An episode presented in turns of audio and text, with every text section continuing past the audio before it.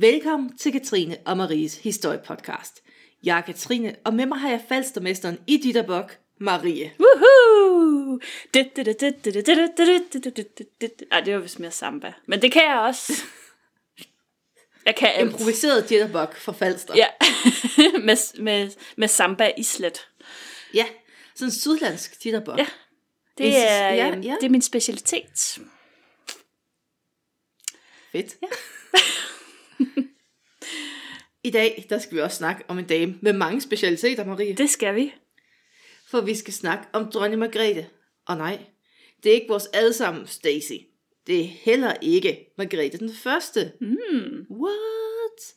Og Margrethe den første, hun var ellers sådan rimelig nice. Altså, hun var jo hende, der regerede store dele af Norden. Ja, hun var lidt af et nej. powerhouse.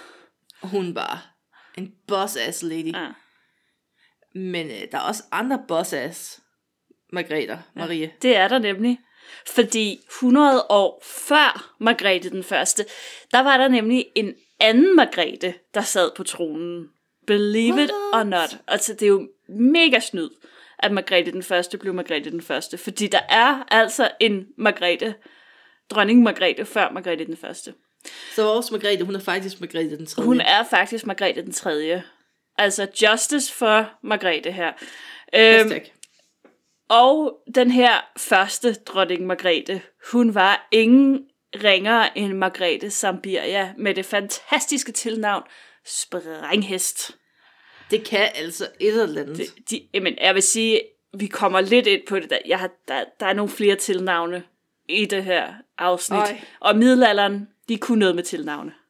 Det kunne de nemlig. Ja. Jeg vil være Katrine den snakkende. Ja. Og du vil være Marie den jitterbuggende.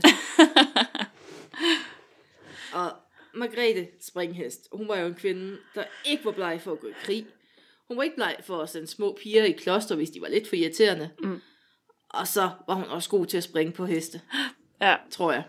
Øh, det kunne godt, altså navnet, det kommer vi tilbage til, det der med at springe på heste. Det kunne godt lyde lidt forkert. Jeg tror ikke, hun var den type. Eller, Øhm, men altså, det lå jo ikke sådan set rigtigt i kortene, at Margrethe Sprenghest, hun skulle blive sådan en badass regerende dronning. Fordi øh, da hun bliver gift ind, man kan godt sige, i den danske kongefamilie, eller i det danske kongehus, øh, der er det jo øh, ikke med en person, som står i sådan direkte øh, linje til at skulle blive konge. Det kommer først senere.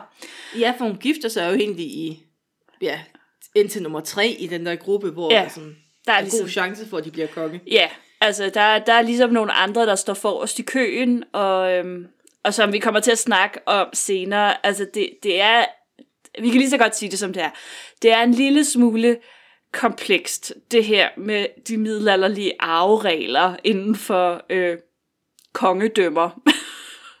det, er, Det er spændende. det er, øhm, det er ligesom en kæmpe buffet, hvor at alle de kan få en luns. Det bliver et problem senere. Ja, og i de første år, der sad Margrethe egentlig bare, altså mere eller mindre på sidelinjen.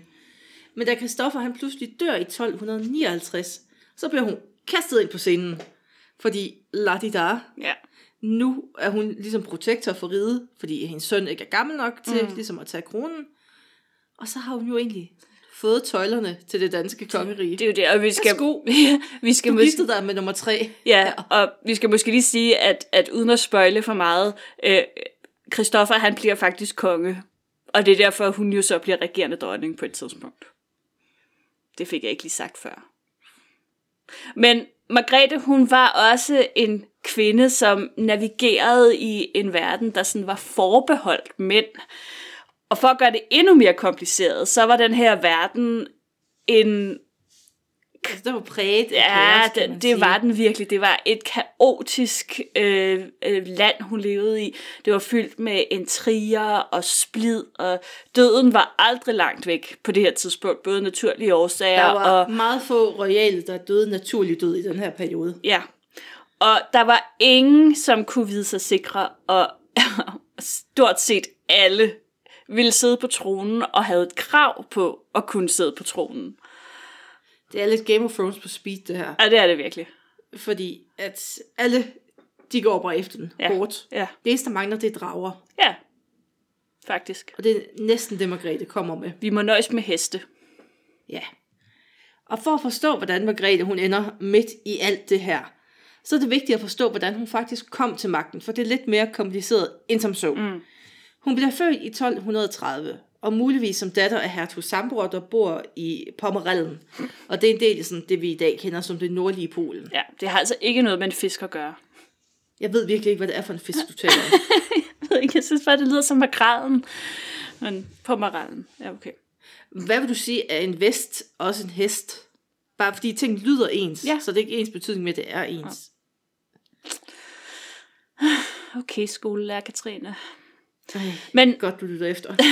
Margrethe øh, blev ikke født med tilnavnet Springhest. Det var et tilnavn, hun først fik senere. Men tilnavnet Sambiria, øh, det var hendes, og det kom fra faren. Altså det har jo nok i virkeligheden været sådan det, man kalder for et patronym.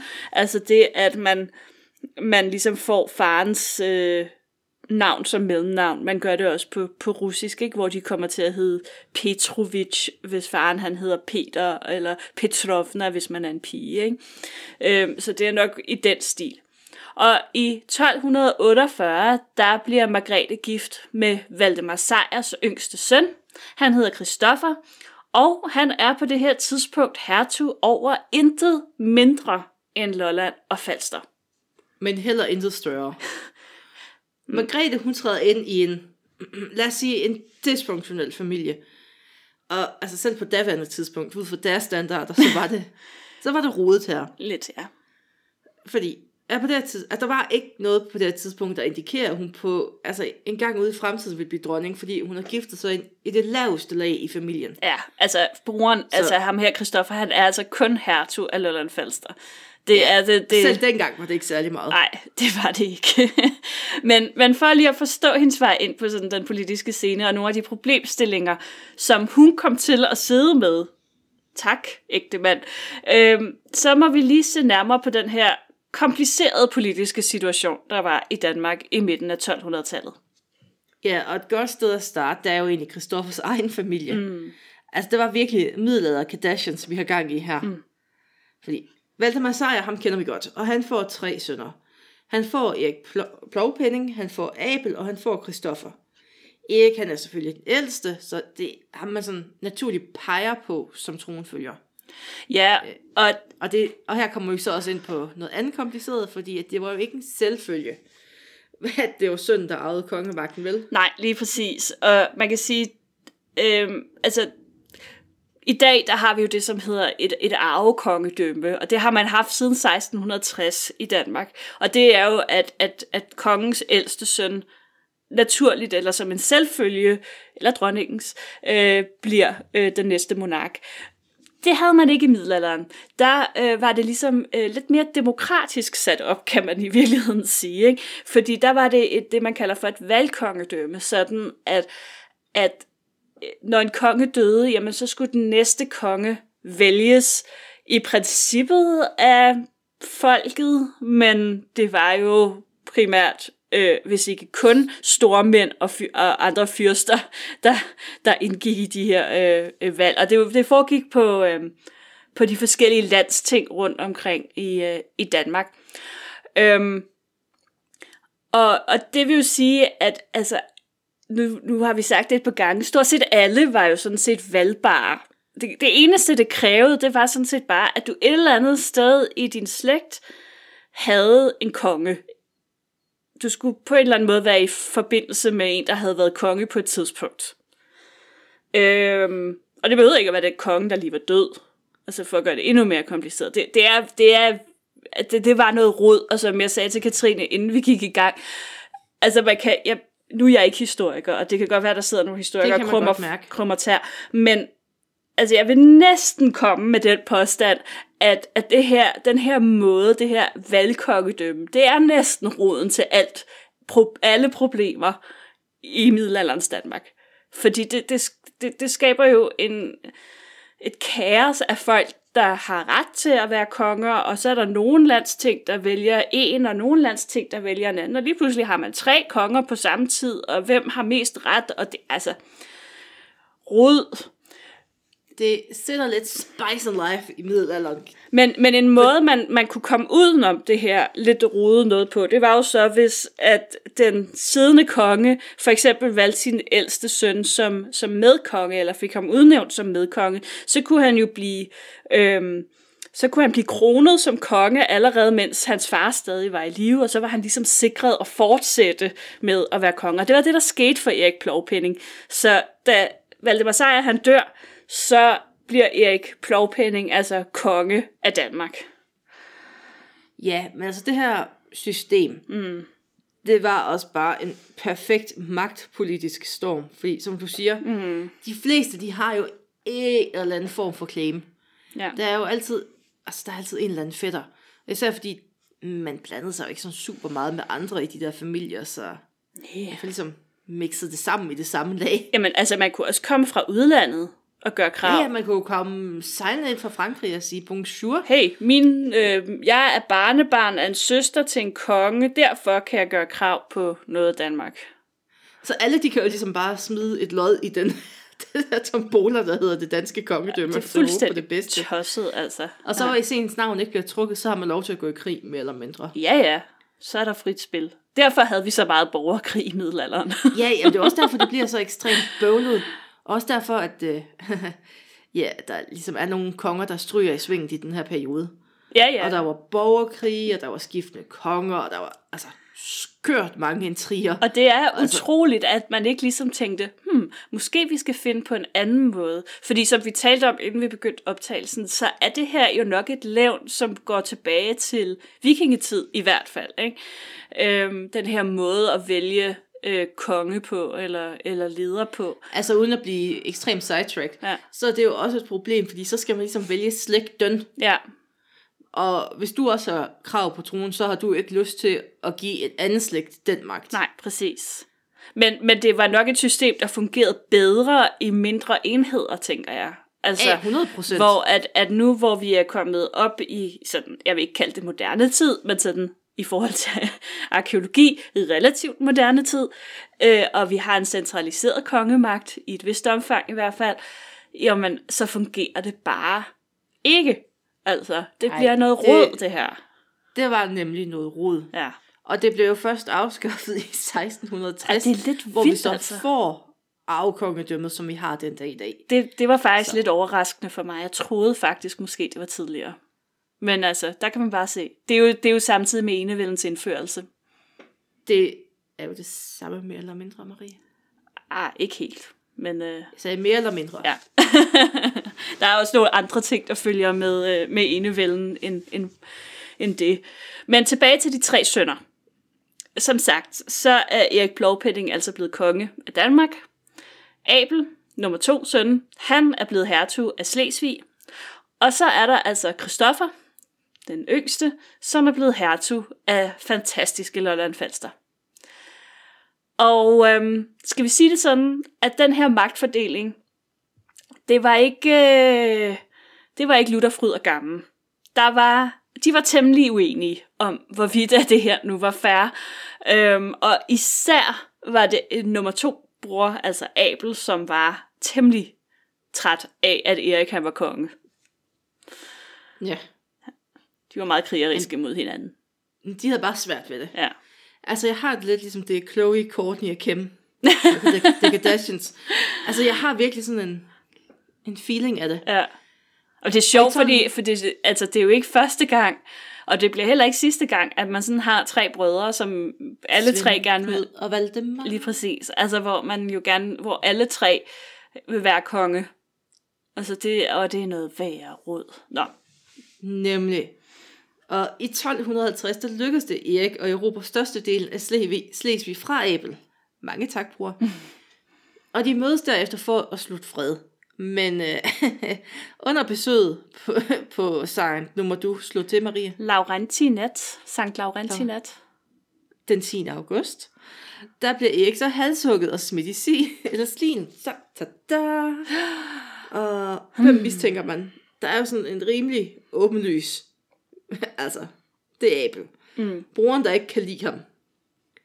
Og Abel, han siger, nope, Ja. not me. Not me. Selvfølgelig kunne jeg aldrig finde på det. Det kunne jeg aldrig finde på. Og han peger også fingre af en eller anden stakkels fyr, som, som så bliver anklaget for mordet.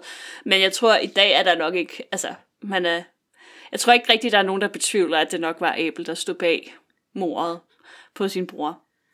Øh, men, men Erik Plovpenning, han har ikke nogen sønner. Øh, han har øh, kun, i godsøjne, fire døtre. Og de kan ikke blive dronninger. Øh, sådan øh, på det her tidspunkt. Øhm, og derfor så bliver Abel altså kronet til konge, trods mistanken om brodermor. Det er ligesom ham, som man kan vælge. Ja. Øh, du kan vælge mellem det og det. Ja. Og han bliver kronet i 1250, men han når kun at regere i to år, før han også lige bliver dræbt. Ja. Igen, som jeg sagde, der, der er sådan en rimelig god udskiftning i den her periode. Middelalderkonger dør sjældent i deres senge. Skal vi sige det I sådan? hvert fald ikke af alderdom. ikke af alderdom. Og Abel, han har tre sønner. Den ældste, det er Valdemar. Han var sådan det oplagte valg, men øh, han sad fængslet i Køln, så han var lidt forhindret i at komme. Ja, han kunne ligesom ikke rigtig den dag. Øh, og så var der de næste to sønner. Den mellemste, han hed Erik. Der er rigtig mange Eriker i den her historie. i. Øh, men det her, vi kalder ham her for Erik Abelsen, Han, han øh, optræder senere også. Men han var altså i Frankrig på det her tidspunkt, og han kunne ikke rigtig nå hjem til det her kongevalg. Og så var det den tredje og yngste søn, han hed også Abel. Øhm, men han var kun en baby, så der, så tosset var de alligevel ikke i middelalderen, at de ville vælge en baby som konge. Nej. Så, Christoffer, han sidder nede på Lolland Falster og tænker, hmm, er det min tur nu? Det er det Så han nok. går ind og gør krav på tronen. Han bliver valgt til kongen i 1252, og whoopty, så er Margrethe Springhest lige pludselig dronning Ja, havde man lige set det komme? mod alle odds. Ja, det var ikke lige det. Hun havde bare gået rundt og hygget sig hernede på Lolland Falster. Gået sparket til roerne og tænkt, det her det er et godt liv. Ja, det kan jeg godt lide. Men øh, som nykronet middelalderkonge, så er der jo en del ting, man sådan lige skal tage stilling til og sørge for.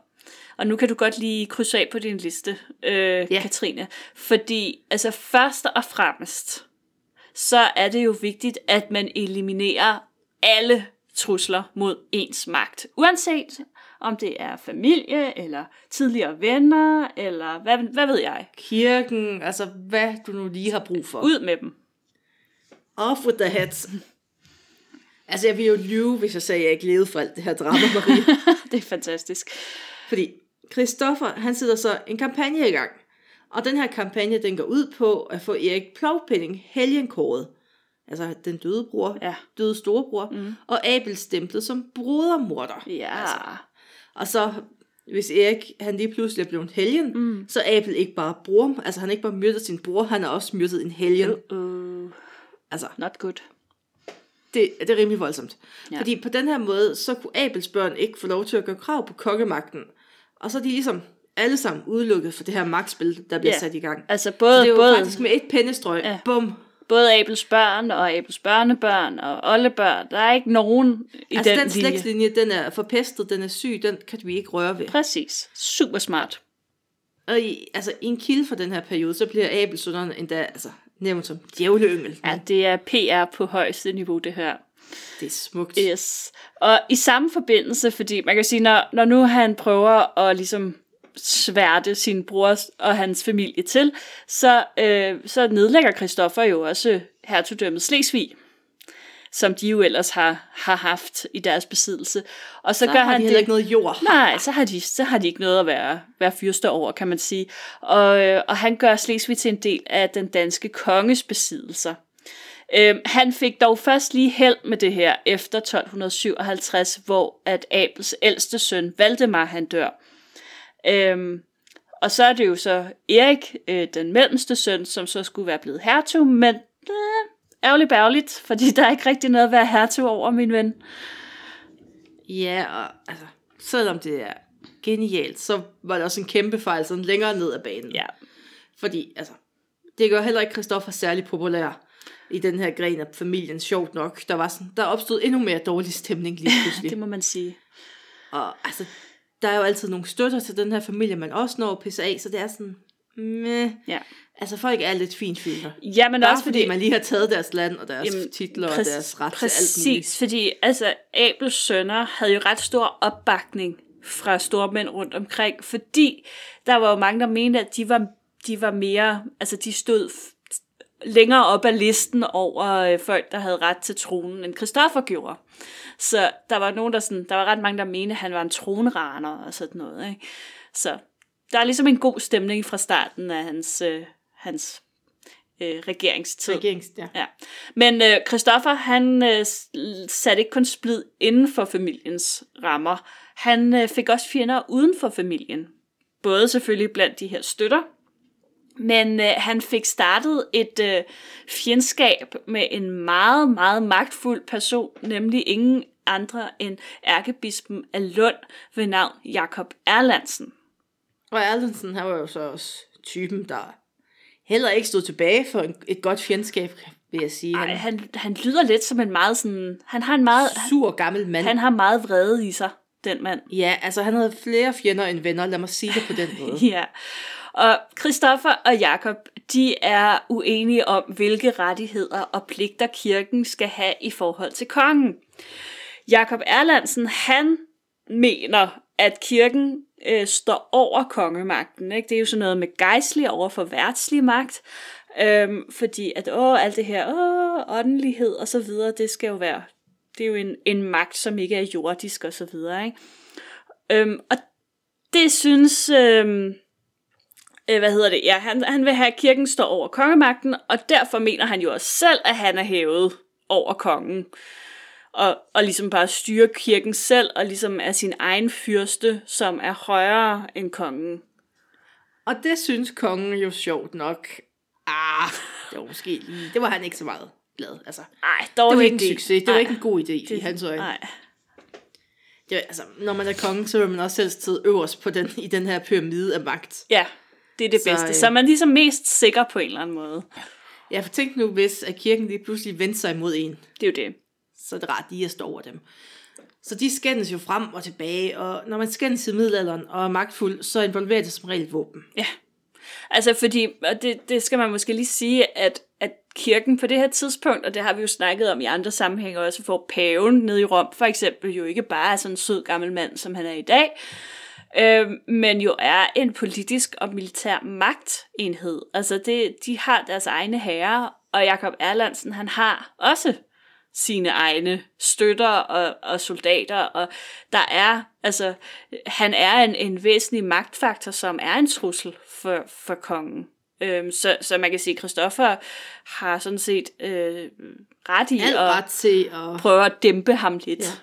Ja. Øhm, men øhm, ja, og derudover så har Jakob Erlandsen nok også, det, det er ikke, altså, det er ikke sådan 100% vist øh, øh, viden, men, men han, han, han mener muligvis også, at Christoffer er kommet uretmæssigt til tronen, og det kan ligesom bære ved til det her bål øh, af uvenskab. Øhm, men trods den her konflikt, så forsøger Christoffer alligevel at få Jakob Erlandsen til at krone sønnen Erik, altså Christoffers søn Erik, øh, som medkonge i 1258. Og det var jo den samme strategi, som Christoffers far, altså Valdemar Sejr, havde brugt i forhold til Erik Plovpenning. Og var jo altså en måde ligesom at forsøge at sikre øh, arvefølgen på. Og jeg tænker, at scenariet har været sådan her. Jakob Erlensen, han har så åbnet den her rulle, der kom på posten. Øh, så har han trillet ned på gulvet af grin, og så når han ligesom har fået trukket sig op på bordet igen, så har han bare skrevet, lol, nej, tilbage til kongen. Hvad med nej? Det, nej. Så, og Christoffer, han kan jo ikke se det her som, altså andet som et trussel mod sin kongemagt. Fordi at på den her måde, så siger Jakob Erlandsen jo også, at øh, ej, jeg har egentlig ikke rigtig lyst til at sørge for, at din slægt er konge, Ja, sådan sidder på magten. præcis. Og Christoffer, han bliver rasende. Ja, og øh, i februar 1259, der, øh, der, der spidser den her konflikt, altså den kapper over, kan man sige, øh, fordi Christoffer han får ærkebispen fængslet.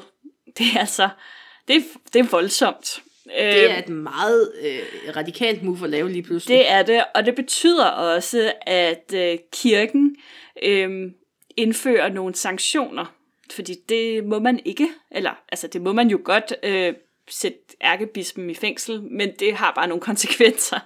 Så, øh, og kirken lyser simpelthen Kristoffer og, og hans hustru i band. Og det vil sige i sådan mere moderne sprog, de bliver sådan set smidt ud af det gode selskab. Øhm, og der bliver også indført interdikt i Danmark, og interdikt det er, at, at der ikke må udføres nogen kirkelige handlinger. Og det er et problem i middelalderen, fordi altså, du må ikke døbe dine børn, du må ikke få dine døde begravet. Altså det er nok de to sådan værste ting, øh, der kan ske i et middelaldermenneskes liv. Øh, det er den direkte vej til helvede, ikke? Ja, fordi at livet på jorden, det var så nede, så man havde kun himlen at se frem til. Lige Og præcis. så, det, det er ligesom lukket af nu. Ja, og hvis dit barn ikke er døbt, jamen så er det så godt som dødt. Altså, det, Ja, du kan lige så altså- godt bare... Og så kommer det i helvede, altså. Ja, og børnedødeligheden, den var jo som den var i middelalderen, så Ja. Det var også derfor, at børnene de blev døbt altså, nærmest halvvejs ude ja. af moren.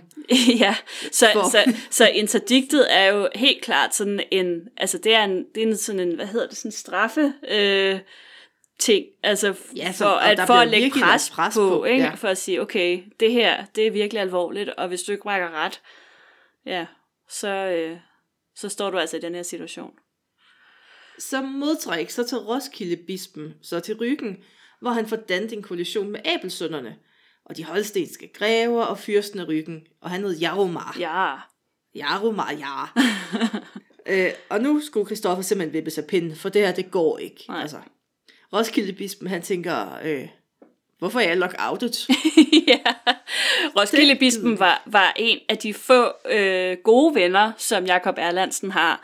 Så, så han er jo også lidt sådan, det der, det er ikke helt i orden, du. Nå.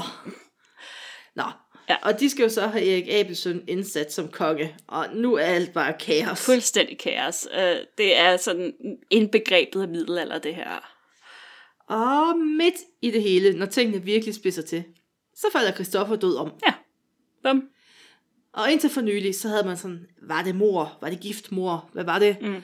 Fordi det var sådan en nærliggende tanke, og, altså fordi den mand, han har da virkelig fået sig nogle uvenner på kort tid. Det må man sige. Men i dag, så hælder man lidt til, at han faktisk døde af naturlige årsager. Ja, og det var faktisk øh, så sent som i 2015, at der var nogen, der kom frem med sådan en teori om noget, som hedder Brugadas syndrom.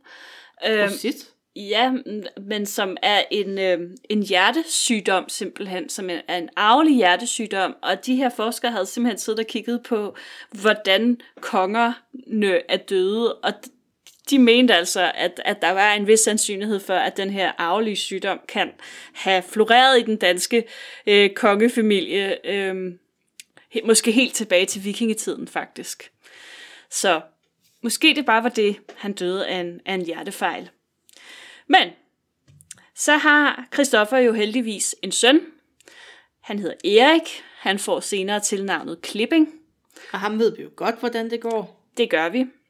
Øhm, han overtager formelt tronen efter sin far. Det lykkedes at få ham kronet. Det er ikke Jakob Erlandsen, der har gjort det i hvert fald, men der er nok nogle andre, der er krøbet til korset og har, øh, har gjort det. Øhm, og så vil jeg lige indskyde her, at øh, Erik han er vel sådan den eneste danske konge, som faktisk er født på Lolland. Woohoo! Men måske ikke den sidste. Nej, hvem ved? Hvem ved? Altså, jeg tænker da godt, du kunne tage kongemagten i sådan... Ej, du er selvfølgelig ikke født på Lolland Falster i Nej, virkeligheden. det er jeg ikke. Men vi skal bare have, vi skal have prins Christian til at flytte herned, og så, øh, så tager vi den derfra. Ja. I kan jo prøve at flytte Herlufsholm ned til Lolland Falster. Ja, så er det nemmere i hvert fald at få de fine drenge herned. Det lød skummelt, Marie. Erik han var kun 10 år gammel ish. Mm. Så det bliver nu Margrethe, der er formønder for det her, fordi man kan jo ikke lade en 10-årig regere. Nej, altså. nej. Det er lige, lige underkanten, selv i middelalderen. Så nu sidder hun de facto på magten, men øh, hun kommer til at kæmpe rigtig hårdt for at bevare Eriks trone. Fordi der er jo mange, der slikker sig om munden nu, fordi altså, det er en 10-årig og en kvinde, der sidder på det. Hvor svært kan det være at få ændret? Lige præcis. Så de sidder jo faktisk i en super kompliceret og sårbar situation, som er dødsansvarlig for begge to. Ja. Fordi Christoffer, han har efterladt dem, altså i en situation, hvor ingen kan lide dem Ja. i virkeligheden. Der er ikke rigtig noget goodwill at skrabe sammen nogen steder. Heller ikke i befolkningen, Så... faktisk. Nej, nej de er, det var dem, der fik deres lys alle sammen i band. Ja. Tak for det. Tak for ingenting, Christoffer, altså. Lige præcis. Altså, det er virkelig en, en træls situation, som øh, Margrethe hun overtager. Øhm, og den første ting, hun ligesom lige skal tage stilling til, sådan rimelig hurtigt, det er jo den her invasionsstyrke, øh, som er ledet af fyrst Jaromar. Og han er faktisk allerede, han har allerede invaderet øh, Danmark. Han er, øh, han er landet i København, og han har brudt igennem Københavns fæstning. Marie, jeg ved, du brænder for at sige det her, så ja. kom fuld københavner på den her ja. københavnerdom. fordi det sted i Københavns fæstning, som Jaromar han bryder igennem, det fik navnet Jaromarskab. Og det blev senere til Jarmerskab. Og så byggede man øh, i 1500-tallet et, øh, et tårn på stedet, altså som en del af, af en ny øh, befæstning rundt om København. Og det blev kaldt for Jarmers tårn.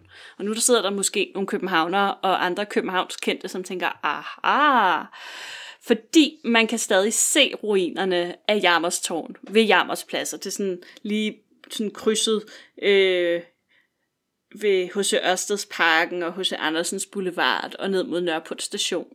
Øhm, så det er altid også, det er jo altså nærmest den eneste sådan middelalderlige ruin, vi har i, i København, sådan ud over ruinerne under Christiansborg, men uh, det er ret fedt. Det har, jeg har altid elsket den ruin af en eller anden årsag. Nu ser jeg bare noget. I Jylland, der har vi nogle ordentlige fæstninger, der ikke bliver brudt igennem. Ja, Ikke?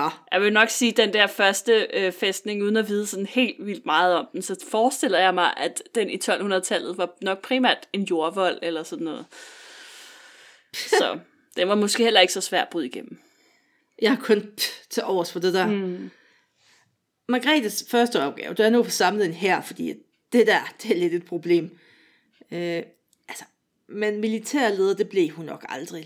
Det er jo sådan en pæn måde at sige det på. Nej, Øh, kongemagten, de får tæsk. det gør de. Fyrst Hjalmar, han, altså, han vinder. Lad os bare sige det på den her måde. Han ja. vinder stort mm. i slaget ved Næstved i 1259. Ja, Og så derefter, så besætter han hele Sjælland. ja. Sådan. Øhm, og øh, Margrethe, hun er slået. Øh, tabstallene i det her slag, de varierer øh, sådan mellem 18... Som de ofte gør i middelalderen. Ja, men sådan mellem 1800 og 10.000.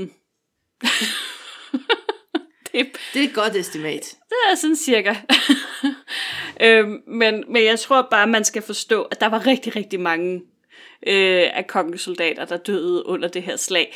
Og øhm, hun er klog nok til at forhandle med sejrherren. Det er nok det bedste, man kan gøre for ligesom Der er at ikke så mange valg. Nej, det har hun ikke. Men hun prøver ligesom at stabilisere den her situation, som, som er opstået. Ikke? Og for det første, så løslader hun så ærkebispen Jakob Erlandsen. Og øh, derefter så genopretter hun så også det, det slesvigske hertugdømme, øh, som hun så overlader til Erik Abelsen, altså Abels mellemste søn. Øhm, og den situation, den vender vi lige tilbage til senere. Ja, fordi det bliver også et problem. Ja, Og Margrethe, hun kender så også de her altså rimelig komplicerede afregler i middelalderen. ja. Og her kommer Erik, Erik Paulpennings fire døtre tilbage i billedet. Sådan fra way back. ja. Fordi allerede inden Christoffer han dør, så var der tradition tro indgået aftaler for, om ægteskaber for de to ældste døtre.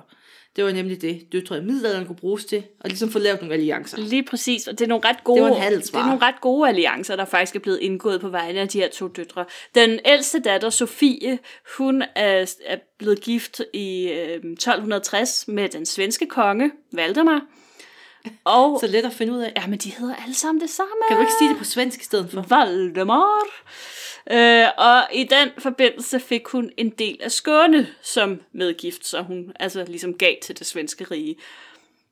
Men det svarede sådan langt fra øh, til den arv, hun egentlig var berettiget til. Og Margrethe, hun var sådan rimelig utryg ved den her situation, hvor at en eller anden fremmed konge sådan set godt kunne gå ind og gøre krav på større dele af Danmark. Det synes hun ikke var super fedt. Nej, fordi den der slags har man jo haft rigtig dårlige oplevelser med tidligere. Ja. Så for at forhindre mere af den slags, så forsøger Margrethe ligesom at forhindre den næstældste datters ægteskab med den norske kong Magnus. og hun gemmer pigen Ingeborg væk i et jysk kloster. Men øh, Magnus, han var ikke helt nede med det. Så i 1261, der sender han den norske flåde til Danmark for at hente hende tilbage til Bergen, hvor de kunne blive gift. Og Margrethe, hun sidder tilbage og tænker, Fuck. fuck, fuck. Ja. Så, nu laver Margrethe et ægte power move, fordi der er jo to døtre tilbage af den her søskende flok. Øhm, de hedder øh, øh, Jutta og, øh, og Agnes, mener jeg. Og øh, de er ikke giftemodne på det her tidspunkt. Ha! Og hvis det står til Margrethe, så skal de aldrig giftes med nogen. Øhm, de bliver øh, sendt i kloster, og det er et kloster, som dronningen sådan lige tilfældigvis har oprettet i Roskilde. Ej, sikke et heldigt tilfælde. Hvor var det dog pudsigt. Og desuden så skulle de så skænke deres arv til klosteret. Ja, Og hvis det her, det var Game of Thrones, Maria, ja. så vil jeg sige, at Margrethe, hun har lavet en ægte Cersei på den her. ja. Simpelthen, jeg løfter lige min vinglas ja. for hende, altså. Det, øhm, You go, girl. det var meget sympatisk. Og, og man kan sige, at de her to piger, øhm, de har ikke siddet i det her kloster frivilligt. De sad de facto i fangeskab indtil 1269, hvor det så rent faktisk lykkes for dem at flygte fra klostret over til deres søster Sofie, der jo bor i Sverige og er dronning derovre. Og nu tager vi sådan, altså der er sådan, går vi lidt frem i tid, fordi de sidder så derovre hos Sofie og begynder at gøre krav til Danmark om at få deres arv udleveret. Øhm, men det er man ikke sådan, altså specielt villige til, fordi Nej, for det det første sådan har de, mange. jamen de har jo også skænket den til det her kloster, så, og fordi dronningen ligesom har det her kloster, så du ved, mm, hvem har den her arv egentlig? Så der bliver nølet godt og grundigt i en meget byråkratisk forstand, og øhm, først i 1284, der får de faktisk deres arvekrav øhm, godkendt. Men øh, det betyder jo ikke, at de får deres arv. Nej, altså de har fået at vide, at de har principielt ret, Ja, og i praksis, der men- betyder det intet. Altså, der, der er ligesom, jeg stoppede ligesom med at læse der, fordi så begyndte vi at, at bevæge os uden for øh, vores øh, interesse, øh, hvad hedder det, kan, tidsramme, men, øh, men, men, men det virker som om, at øh, Erik Klipping, han ligesom nøler videre med at få udbetalt den her arv. Smukt. Mm. Men det er jo ikke kun de her to små piger i Sverige, der er Margrethes problem. Nej. Eneste problem. Fordi at vi har jo stadig vores gode ven, ærkebisken, som bare kommer flyvende ind igen. Oh. Jakob Erlandsen. Ja. Entering the scene. Woohoo. Og efter han har været i fangenskab, det har ikke rigtig gjort ham til en mildere mand, lad mig sige det på den måde. Nej. Og han synes heller ikke, Margrethe og hendes søn, de er det shit. Så, så, så. Det, altså folk, de bliver lyst i band til højre og til venstre. Alle- han har, jeg alle- tror bare, han copy-paster sender Ja, ja. på det her tidspunkt. Altså alle, der ligesom har støttet op om Margrethe og kroningen af Erik og så videre, de bliver alle sammen bare lyst i band. Jamen, det er bare, you get a band, Ja. you get a præcis. everybody gets a band. Ja. Og Margrethe, hun synes, ah, ah, det var lige godt grov. Så hun er nødt til at rejse til Rom for at diskutere sagen med paven, fordi at hun, altså, det er jo paven, der ligesom skal tage sig af, at de har en anden rogue ærkebiskop i Danmark Ja. nu, som bare gør, hvad han vil, Præcis. mere eller mindre. Ja. Altså, hun tager vidderligt til Rom for at sladre til de voksne nu. ja, nu kan det være nok. Og øh, paven, han er, øh, han er ret sådan, øh, positivt indstillet over for Margrethe. Det kommer vi også til at se senere. Øh, og han kan også godt se, at tingene måske ikke sådan helt er, foregår så ideelt deroppe i Danmark. Øh, og derfor så sender han en udsending til landet. Og, og konklusionen på den sag er faktisk også, at Jakob Erlandsen på pavelig befaling bliver tvunget til at nedlægge sit embede i 1264. Ja, han bliver fyret på gråt papir. Og han må også forlade Danmark, øhm, fordi altså ja, det, det, det kan man ligesom ikke rigtig Man kan ikke i. lyse alle Det er lidt ligesom- og så bare gå tilbage. Nej, altså det er lidt ligesom Anders Fogh, der fik en toppost i NATO eller sådan noget andet, ikke? Altså så yeah. må man ligesom, så siger man, okay, Danmark er ikke stort nok for mig.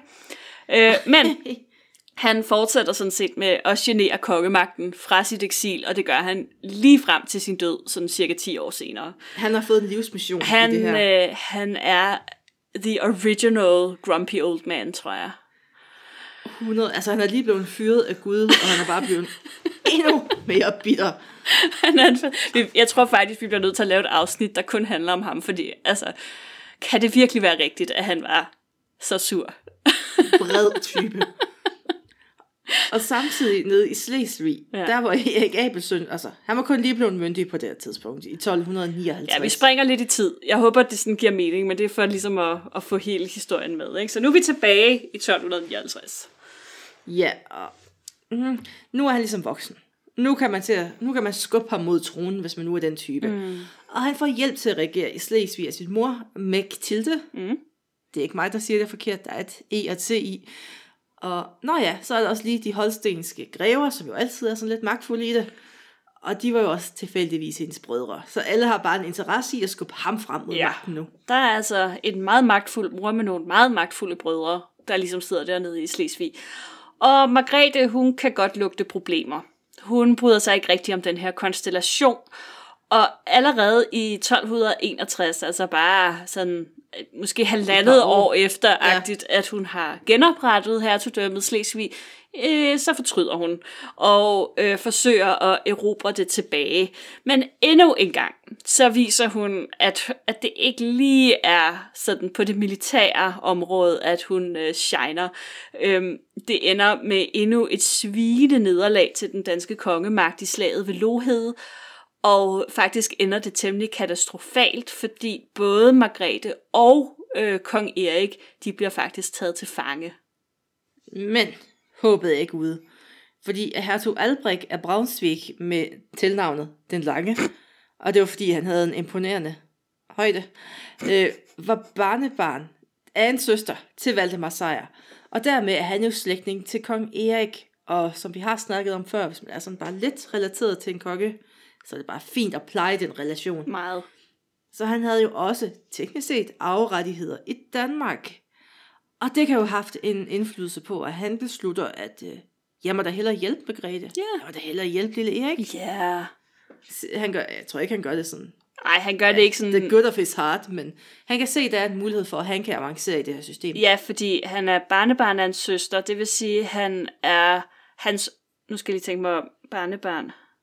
Hvor langt er vi tilbage har- her? Er, han, er, han, er det hans oldefar, som er... Ja, det må være hans oldefar, som så er konge af Danmark, ikke? Som er, er Valdemar ja. Ja. Sejrs far. Så alene det gør, at han sådan set godt kunne blive valgt som konge af Danmark, hvis han stillede op til valg. Fuldstændig latterligt. Nå, men øh, i samarbejde med en række nordtyske fyrster, så lægger hertug Albrecht militært pres på Slesvig. Øhm, og det ender med, at de frigiver Margrethe. Øh, det gør de så i 1262, så hun sidder altså temmelig lang tid i fangenskab faktisk. Øhm, og øh, Erik, han øh, bliver jo også løsladt, men i stedet for at øh, Margrethe får ham tilbage i sin varetægt, og de tager til Danmark, så bliver Erik overdraget til sin onkel, Markgreven af Brandenburg, og det er jo simpelthen for ligesom at forsøge at beskytte ham. Øhm, også øh, fordi det er en lidt farlig situation hjemme i Danmark lige nu. Han er lidt, øh, han er lidt i fare. Der er de her abelsønner, som altså er lidt på De nakken. ude efter de er ham. ude efter ham. Og som tak for hjælpen, der blev Albrecht udnævnt til rigsforstander i Danmark til sådan vikarierende konge. Ja, Er det ikke sådan meget tæt på? jo. Og i et års tid så optræder han så altså som straight up militærdiktator. Indtil han så forlader landet et år, efter et års tid. Ja. Det var, det var en spændende tid. og enten var det fordi, at folk virkelig ikke kunne lide ham, eller fordi han jo egentlig havde et hertugdømme derhjemme, han også kunne holde styr på. ja, så det var Så er det egentlig derfor, han trækker sig tilbage. Man ved ikke helt Nej. hvorfor. Om det er en blanding, eller... Mm. både og måske. Men øh, han synes i hvert fald ikke, det var sjovt sådan i længere tid at være rigsforstander i Danmark. Så han tager hjem igen. Øh, og øh, det åbner jo altså op for, at, øh, at Margrethe, hun jo også ligesom kan vende tilbage, og i princippet øh, få, få Erik tilbage til Danmark også. Og hun leder jo altså stadig efter øh, e, måder at sikre familiens greb og magten på, kan man sige. Ja, for man kan jo se efter den her tid, hvor den har været sådan et listløst greb til sidst. Ja. Altså for simpelthen at overleve, så er det bare om at Ja. gribe fat og sikre nu. Og man kan sige, at i 1263, der tager hun et meget usædvanligt initiativ. Øhm, men frem for at forsøge ligesom at, øhm, hvad skal man sige, indsnævre udvalget af kongsemner, så gør hun faktisk det komplet modsatte. For hun skriver til, er, øh, til paven og beder om støtte til, at hvis nu Erik, altså hendes søn Erik, dør uden arvinger, så skal arvefølgen gå via hans søster, altså hendes datter. Og det er jo, altså, ja, det er Bare ret lad os vildt. gøre det mere Ja, kompliceret. lad os gøre det endnu mere kompliceret. Lad, lad kvinderne komme ind og blive, altså, hold nu fast. Og paven han tænker, okay, sp- spændende, nyt, spændende. Og det er første gang, altså her nogensinde, at der bliver foreslået en kvindelig arvefølge i Danmark. Men det bliver så aldrig rigtig aktuelt, fordi Erik han får en søn. Nej, Så. okay, altså paven imødekommer det jo faktisk. Ja, og siger, paven han var sådan lidt spændende. Ja, fair nok. Det kan vi godt prøve, hvis det er. Så øhm, i 1264, der bliver der så endelig sluttet fred med Erik Abelsen i Slesvig, og kong Erik, han kan nu vende hjem til sit kongerige. Der går dog sådan cirka endnu to år, før han er myndig og kan overtage regeringsmagten. Men da det sker, så overlader han så øh, som tak for hjælpen måske, eller øh, sin kærlighedserklæring, så overlader han Estland til sin mor. Kender vi alle sammen. Det er Øh, en ret sej pensionsordning. Nej, det er ikke så tosset. Øhm, ja. Og så bosætter hun sig på slottet i Nykøbing Falster, hvorfra hun regerer Estland. ja. Og, altså i 1265, der i gang sætter hun byggeriet af bymuren rundt om Tallinn for eksempel. Ja. Men øh, hun får, altså, hun kan ikke bare nøjes med det. Så hun blander sig rimelig meget endnu i regeringen af Danmark. Så på en måde, så lever Margrethe lidt det samme liv, som Marie gør i dag. Jamen altså, jeg er den hemmelige dronning af Estland. Ja, du bygger mure derop og blander dig i regeringen herhjemme fra dit lille slot. Konstant. Ja. I øh, 1282, der forlader Margrethe Sambiria landet, altså Danmark, for at rejse til Mecklenburg. Og øh, der dør hun i begyndelsen af 1283. Og man kan sige, det var måske meget godt, fordi i så fald, så nåede hun jo aldrig at opleve, heldigvis, øh, mordet på hendes elskede søn, Erik, øh, der jo finder sted i Finderup Lade i 1286. På en eller anden måde, så slår hun mig som en kvinde. Hun må selvfølgelig være ked af det, men hun er nok gået direkte efter kongemagten, hvis det var. Hun, var, hun, var bare, hun havde bare fokuseret på sin datter og sagt, Ja, ja. nu er det dig, bare en lille. You go, girl. Nu er det din tur ind på scenen. Det er Verdens største curlingmor. The original Tiger Mom. Ja. Øh, Margrethe Sambirias sprænghest, hun blev gravlagt i klosterkirken i Doberaner Münster i Mecklenburg. Så hvis man er på de kanter, kan man jo lige tage ned og se hendes grav. Man, hun har et vældig fint gravmæle, man kan se. Men Marie, jeg synes, altså det var, det var en fed historie, men jeg synes, vi mangler et eller andet. Ja. Og de der springende heste, Hvor kommer where they at? Ja, altså, øh, jeg må indrømme, at jeg ikke rigtig har kunnet finde ud af præcis, hvornår hun får det her tilnavn sprænghest. Øh, og der er heller ikke rigtig nogen sådan øh, enighed om, hvorfor hun får tilnavnet sprænghest. Der er nogle overleveringer, hvor at, at øh, hun bliver kaldt sprænghest, fordi hun rider en hest til døde ved en hurtig omgruppering af en hær. Øh, og det kan jo godt, det ved jeg ikke, om er en sandsynlig forklaring. Der er også nogen, der mener, at det henviser til hendes engagement i kampen om tronen. Altså noget med, at hun øh, kunne, altså hun var villig til ligesom at springe op på en hest og sætte sporene i og fare ud af for at kæmpe for sin søns ret til tronen. Lidt som den der Tiger Mom i virkeligheden, ikke? Så det er sådan en... Marie, Ja. hvem skal vi skrive til for at få ændret hendes tilnavn til Margrethe Curlingmor? Jeg ved det ikke. Måske Skal konge. vi skrive til hoffet? Jeg tror, vi skal have fat på kongehusets historiker. altså, når hun nu alligevel ikke bliver anerkendt, anerkendt som dronning, ja. Så kunne vi da godt være, at vi kunne få lov. Ja. Maria, mm. Mm. prøv lige at se, om du kan finde kongehusets e-mail. ja det, øh, det, det ved jeg, ja. Prøv, bare prøv dronningsnabelag.gmail.com Og med de øh, højt springende ord, tak fordi I lyttede med. Og husk, at I øh, kan finde os på Facebook, I kan finde os på Instagram, hvor at der er en masse space, der foregår. Og øh, hvis I har lyst, så kan I også gå ind på vores hjemmeside, historiepodcasten.dk. Og Katrine, inden vi slutter helt, så vil jeg altså også lige sende en varm tak til alle jer, der øh, bidrager til os inde på tier.dk. Så sender jeg en varm tak. tanke til alle, der lytter til os. Også det. I skal også have en tak. Og søgensfolk. Øhm, Politiet. Politihestene. Ikke mindst politihestene. thank you